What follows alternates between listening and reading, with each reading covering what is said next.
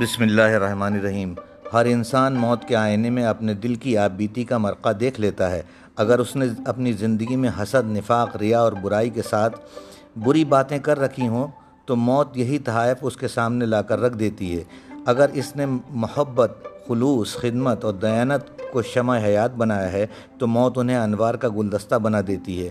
اور اس کی نظر کر دیتی ہے حضرت عبداللہ ذوالبجادین کا رضی اللہ تعالیٰ عنہ کا انتقال موت میں زندگی کے اناکاس کی بہترین مثال ہے۔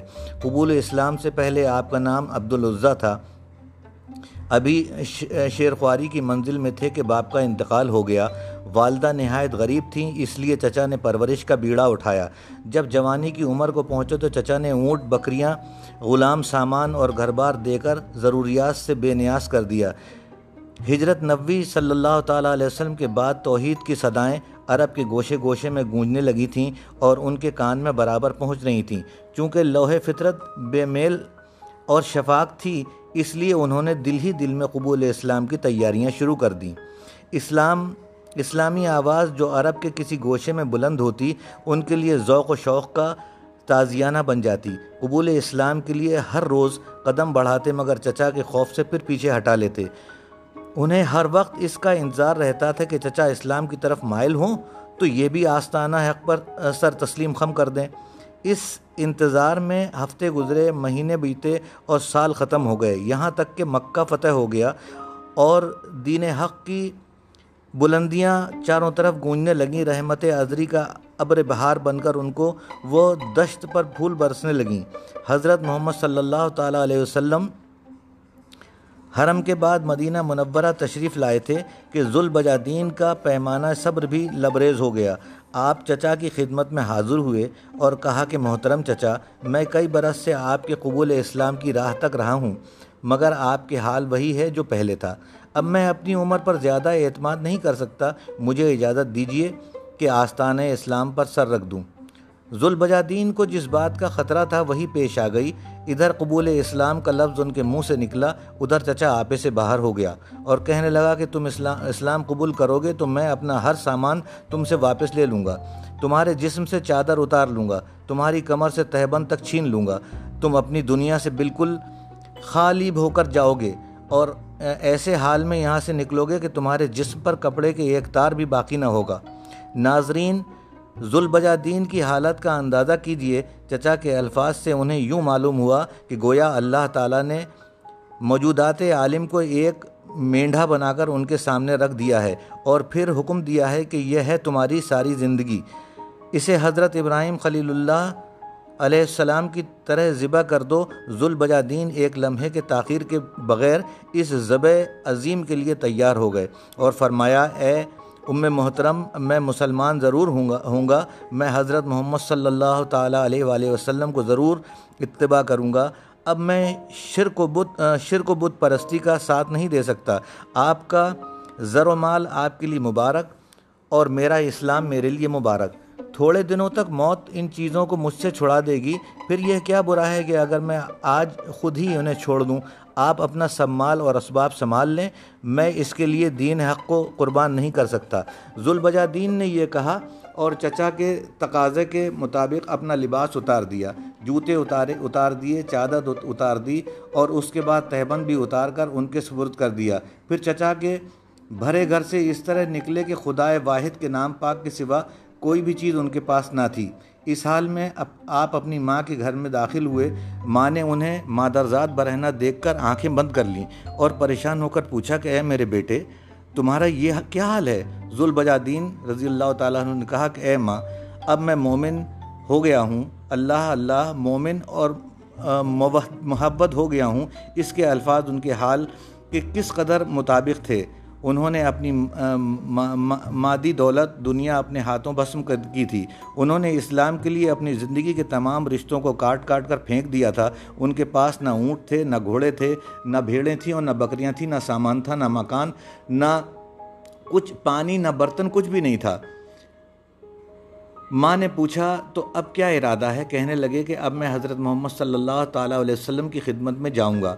صرف یہ چاہتا ہوں کہ مجھے سطر پوشی کے بقدر کپڑا دے دیا جائے۔ ماں نے ایک کمبل دیا، آپ نے وہیں اس کمبل کے دو ٹکڑے کیے، ایک ٹکڑا تہبند کے طور پر باندھا اور دوسرا چادر کے طور پر اوڑھا۔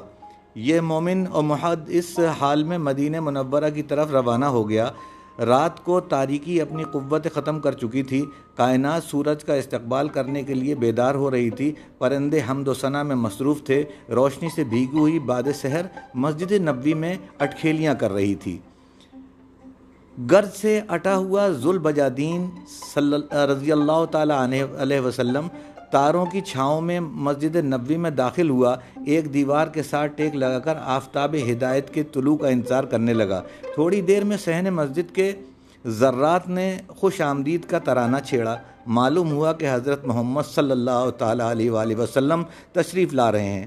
حضور اقدس صلی اللہ تعالیٰ علیہ وآلہ وسلم نے سہن مسجد میں قدم رکھا تو ذوالبجادین رضی اللہ تعالیٰ عنہ سامنے تھا۔ رسول اللہ صلی اللہ علیہ وسلم نے کہا، آپ کون ہیں؟ ذوالبجادین نے کہا، ایک فقیر اور مسافر، عاشق جمال اور طالب دیدار۔ میرا نام عبدالعضیٰ ہے۔ رسول اللہ صلی اللہ تعالیٰ وسلم نے فرمایا، حالات سنبھلنے کے بعد یہیں ہمارے قریب ٹھہرو اور مسجد میں رہا کرو۔ رسول اللہ صلی اللہ تعالیٰ وسلم نے عبدالعضیٰ کے بجائے عبداللہ نام رکھا اور اصحاب صفہ میں شامل کر دیا۔ یہاں اللہ کا یہ محد بندہ اپنے دوسرے ساتھیوں کے ساتھ قرآن پاک سیکھتا تھا اور آیت ربانی کو دن بھر بڑے ہی ولولے اور جوش سے پڑھا پڑھتا رہتا تھا۔ حضرت فاروق اعظم رضی اللہ تعالیٰ عنہ، اے دوست، اس قدر اونچی آواز سے نہ پڑھو کہ دوسروں کی نماز میں خلل ہو۔ رسول اللہ صلی اللہ علیہ وسلم نے فرمایا، اے فاروق، انہیں چھوڑ دو۔ یہ تو خدا اور رسول صلی اللہ تعالیٰ وسلم کے لیے سب کچھ چھوڑ کے آیا ہے۔ رجب نو کو اطلاع ملی کہ عرب کے تمام عیسائی قبائل کثیر روم کے قیصر روم کے جھنڈے تلے جمع ہو رہے ہیں اور وہ رومی فوجوں کے ساتھ مل کر مسلمانوں پر حملہ آور ہو رہے ہیں۔ آپ صلی اللہ تعالیٰ علیہ وسلم نے اعلان جہاد فرمایا۔ عبداللہ ذوالبجادین ولول جہاد سے لبریز تھا اور شوق شہادت سے سرشار۔ اسی دھن میں یہ رسول اللہ صلی اللہ علیہ وسلم کی خدمت میں آیا اور کہنے لگا، یا رسول اللہ صلی اللہ تعالیٰ علیہ وآلہ وسلم، آپ دعا فرمائیں کہ میں راہ خدا میں شہید ہو جاؤں. رسول اللہ صلی اللہ تعالیٰ علیہ وسلم نے فرمایا، تم کسی درخت کا چھلکا توڑ لاؤ۔ عبداللہ رضی اللہ تعالیٰ عنہ درخت کا چھلکا لے کر خوشی خوشی حاضر خدمت ہوا۔ حضور صلی اللہ تعالیٰ وسلم نے چھلکا لیا اور اسے عبداللہ رضی اللہ تعالیٰ عنہ کے بازو پر باندھ دیا اور زبان مبارک سے فرمایا، خدا وندہ میں کفار پر عبداللہ ذوالبجادین کا خون حرام کرتا ہوں. عبداللہ رضی اللہ تعالیٰ ارشاد نبی پر کچھ حیران سا رہ گیا اور کہنے لگا کہ، یا رسول اللہ، میں تو شہادت کا آرزو مند تھا۔ فرمایا، جب تم راہ خدا میں نکل پڑے، پھر اگر بخار سے بھی مر جاؤ گے تو تم شہید ہو۔ اسلامی فوج تبوک پہنچی تھی کہ عبداللہ رضی اللہ تعالیٰ عنہ کو سچ مچ بخار آ گیا۔ یہی بخار ان کے لیے پیغام شہادت تھا۔ رسول اللہ صلی اللہ تعالیٰ علیہ وسلم کو ان کے انتقال کی خبر پہنچائی گئی۔ تو آپ صحابہ اکرام رضی اللہ تعالیٰ عنہم کے ساتھ تشریف لائے۔ ابن حارث فرنی سے روایت ہے کہ رات کا وقت تھا۔ حضرت بلال رضی اللہ تعالیٰ عنہ کے ہاتھ میں چراغ تھا۔ حضرت ابو بک صدیق اور حضرت عمر فاروق رضی اللہ تعالیٰ عنہ